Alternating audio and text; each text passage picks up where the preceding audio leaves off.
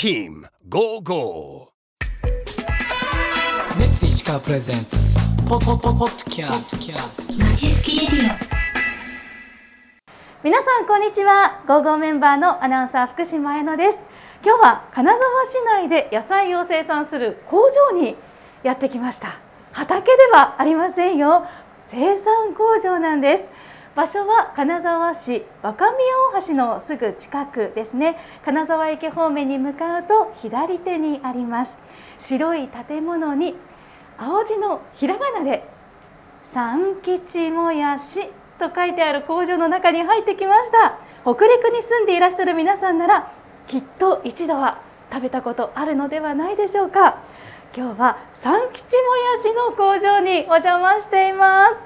私の隣には有限会社三吉商店代表取締役の石橋龍太郎さんですこんにちはどうもこんにちは。今日はよろしくお願いします今日はよろしくお願いします。え今私たちがそはいの建物の2階にいまして、工場に入るためにうんうん。帽子をかぶってはい。で今2階から1階に下がろうとしているこのはい。階段の踊り場にいるんですけれども、この踊り場にたくさんのこれ地元の小学生ですか？メッセージカード書かれてますね。そうなんですよ。えもう年に1回あのー近くの、えー、豊田小学校がもう10年以上前から工場見学で小学校3年生の授業で、うん。あのー来てもらってるんですけど、あのー工場見学してもらったらこんなんしてみんな、えー、とメッセージで、あのーもやしのファイルもらってありがとうとかすごく分かりましたみたいなすごく書いてくれて。これをぜひちょっと社員のみんなにも見てもらおうかなと思って。これ実はあの社員しか通らないところなので 本当はあの下からなんですけど、うんうん。はいあのこんなんしてやった。結構その豊田小学校以外にも美園小学校であったりとかあの西南部小学校であったりとかみんないろんな小学校が来るようになってくれて、ねやっはい。ぱり地元に愛される三吉商店さんですよね。いやそうですね。うん。地元の人たちがやっぱそのもやしを食べていただけるから僕らもちゃんとこうやってもやし毎日作り続けられてるんで本当感謝しなきゃいけないですね。はい。私も金沢市出身ですので、はいもう小さい頃からあの青い文字で書かれた三吉もやし、はい、ずっと小さい頃から食べているので、うん。あのもやしがどうやって作られてるのか今日見られるっていうのをすごく楽しみにして来たんですよ。そうですね、もやし工場はもう北陸ではもううちしかないので、もう多分人生で最初で最後かもしれませんけど、最後？まあもう一回帰らせてくださいよ大丈夫ですよ。もう ねまあなかなか普通はね見る機会はないので、ねはい、ぜひぜひ見ていただきたいなと思います。はい、では早速お願いしてもいいですか？はい、どうぞどうぞ。よろしくお願い。よろくお願いします。お邪魔します。お水の音がザーッと流れていますけれども、連れてきていただきましたのは大きな麻の袋はいが並んでいる倉庫みたいなところにまずやってきました。麻袋これえもうここにえ100 100枚ぐらい100枚じゃないか 100, 100枚以100上あり袋ぐらいね。200枚100枚から200枚ぐらいここにいるのを大体秒打ちします。この袋の中には一体そうなんです。これ実はですね、もやしの原料となる緑豆というものが入っております。えー、初めて見る。結構あのもやしってあの大豆からできるっていう人結構思ってる方多いと思うんですけどよくあるあのうちの青いパッケージのもやしってあの緑豆っていうこの緑色の豆からできるんですよね、はい。結構海外ではあのーおかゆでこのまま食べられること多いんですけど日本ではあまりこのまま食べられなくて基本的にはこのもやしであったりとか春雨の原料になったりとかしてます。米粒よりももう一回りぐらい。大きいぐらいですうん、ね大、きいぐらいの。はい。これがちょっとちっちゃいともやしも短くてちっちゃかったりしちゃうので。豆の大きさに。そうですね。結構左右されます。ここからまず始まるんですそうなんね。で種類としてはうちはあの3種類のもやしを作ってまして。で、まあ、ほとんどやっぱその今青いパッケージになってるこの緑豆もやし。で次がこちらです、はい。黒いこれあの黒豆もやしってご存知ですか？黒豆っていうもやしがこの黒黒豆からできるもやしなん食べたですけどことないかも。本当ですか、うん。あのスーパーのあの下の方にあの緑豆もやしあると思うんですけど、うんうん。あのちょっと上の段に大体黒豆もやしってありましてこちらはですね、あのー実は、まあ、流形は当然一緒なんですけどちょっと細くて、あのー短いもやしになりますで特徴とすればですね、あのー実はこの緑豆もやしがポピュラーになる前は黒豆もやしが、あのー全国では主流だったんですよ。そうなんですか。そうなんです。で、あのー細くて短いんですけどもやし本来の甘さであったりとか野菜の出汁といいますかあのー緑豆もやしはどっちかというとシャキシャキっていう食感を重視されてるようなもやしなんですけどこの黒豆は本当味がしっかりあります。本当にこの茹でてあのー比較してもやしのタレかけて食べたら分かるんですけど僕は断然こっちの方が美味しいと思じゃあ今度見つけたら黒豆もやしの方買ってみようと思います。うぜひ。はい。ちょっと味違うんで、えー、食べ比べもほしいなと思います。いいですね。なんかどうしてもそうなんですなんか同じよものを買っちゃうっていう習性がやりねますよね。ね。やりますよね、うん、やっぱりこれで言われるとちょっと買ってみようかなってなると思うんですけど。はい同じの買っちゃいますそうなんですよ。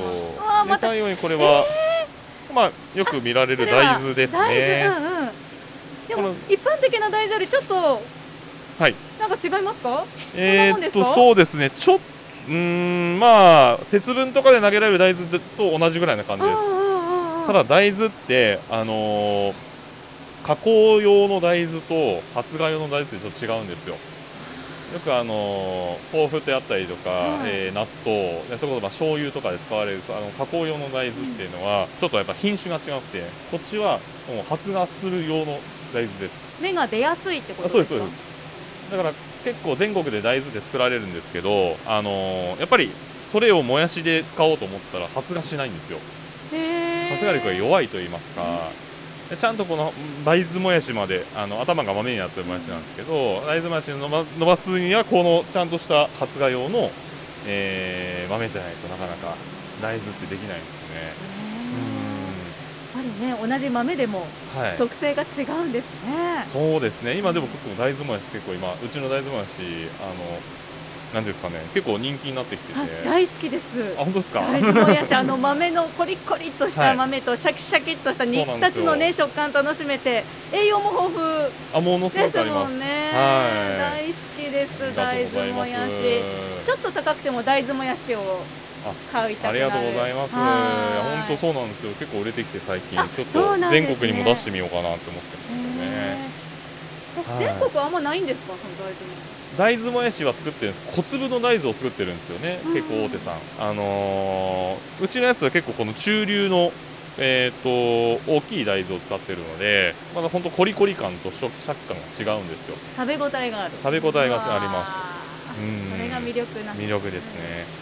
で最後こちら、えまだあるの？うん、このなんかちっちゃい石赤い石ころみたいなやつ。これがあのー、かいわれ大根の種になりますあれ？でももやしの三吉さんですよね、はい。でもちろんあの三吉の貝割れっていうのも商品としてあるのは知ってるんですけど、はいはいはい。でももやしと貝割れってそれだけ、まあ、生産工程似てたりとか育てやすかったりするんですか、もやしは真っ暗な部屋で作るんですけど、うん。かいわれ普通に日光に浴びるので、うん。実は作り方は全然違います。違う。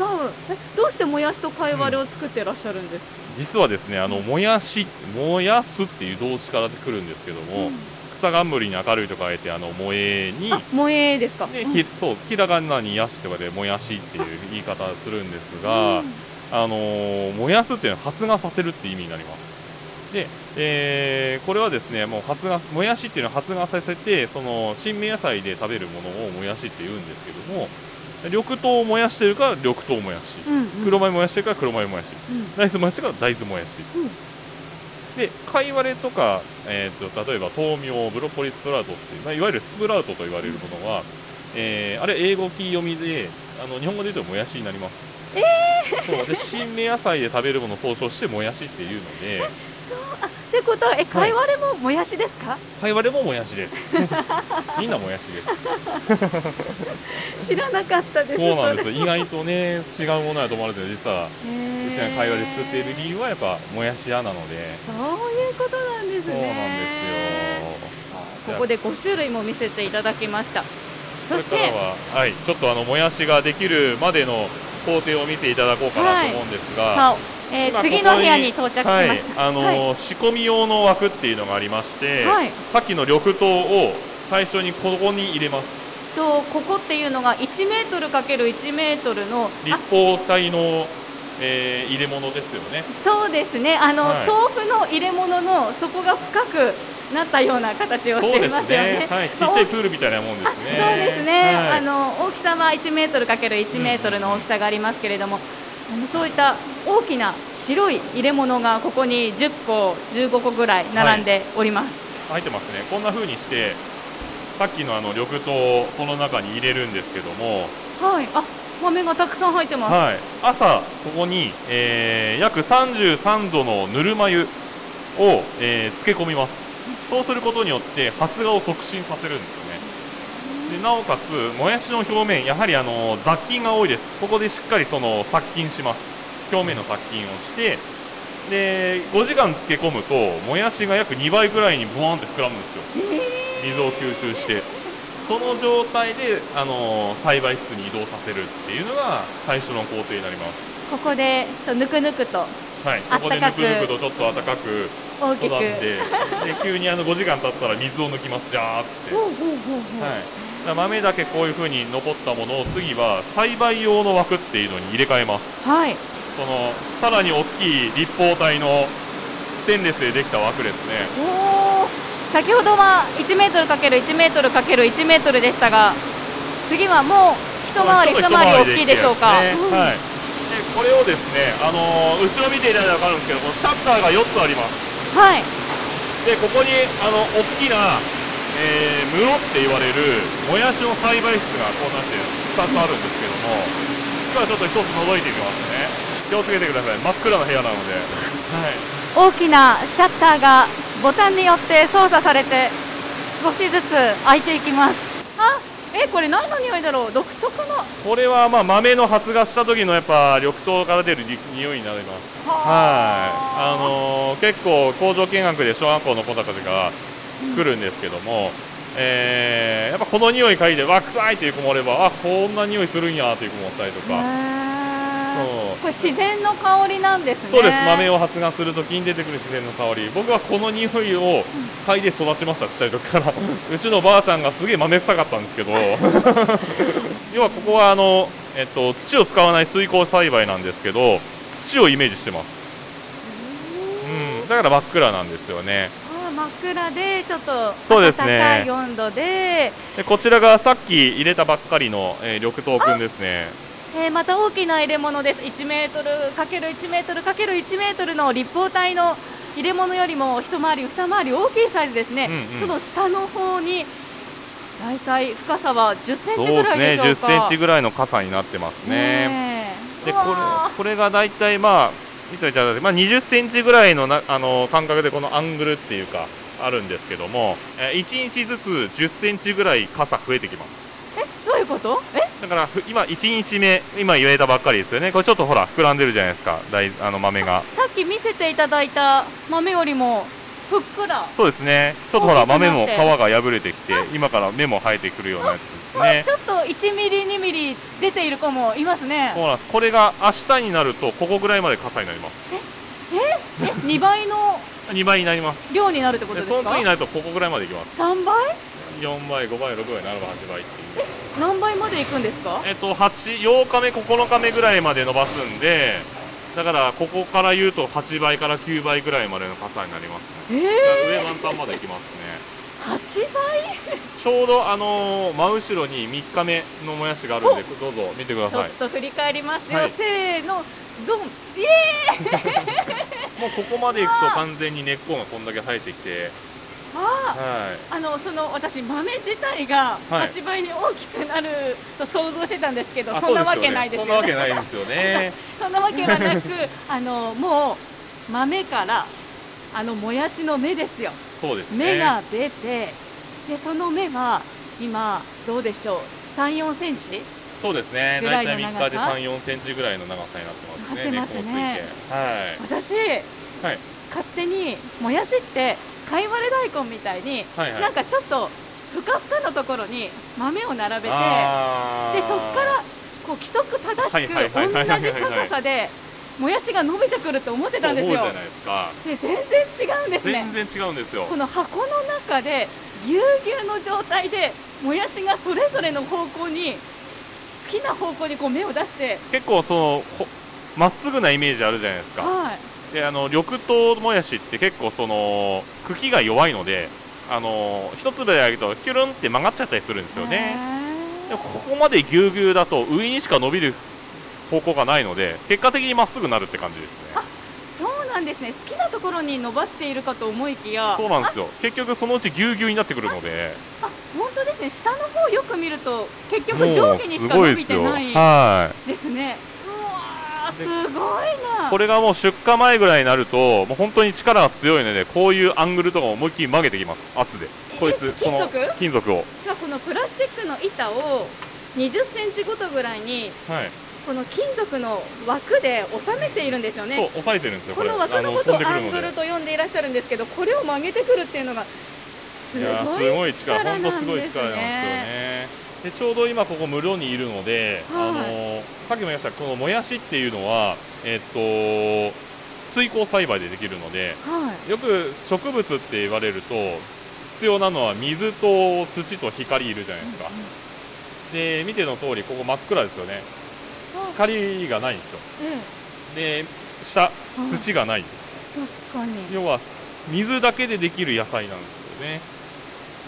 水耕栽培とは言われてますけどさらに光合成をさせないのはもうもやしだけです。もやしだけ。ほぼもやしだけだと思います。先ほど貝割れは明るいところで育つっておっしゃってましたもんね。本当にだからその水だけでできる野菜なんですよ。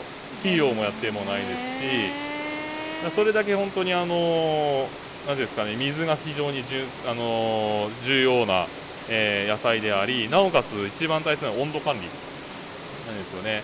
あの高すぎる温度をかけてもダメですしあの冷たすぎる温度をかけてもダメなんですよ、そうですね。水が重要ですね。うん、水がないとやっぱできないですね。うん。まあその分金沢って水は豊富で使いやすい綺麗そうですすね、うんで特にこの辺で地下水使ってるのは多分うちぐらいだと思うんです、まあ、そういうのもあって結構水が結構いい水が取れるので、はい、だからもうもやしには最適な水でもありますしあの白山山系の水なんで、やっぱいい水ですよね。そうですよね。綺麗で豊富な水資源がないと育てられなかったりしますよね。あそうだ。ちょっとこれ見ていくやつなんですか？上覗けますかね？これがあの大豆もやしですね。ちょっと大豆もやしは作り方違うんですけど。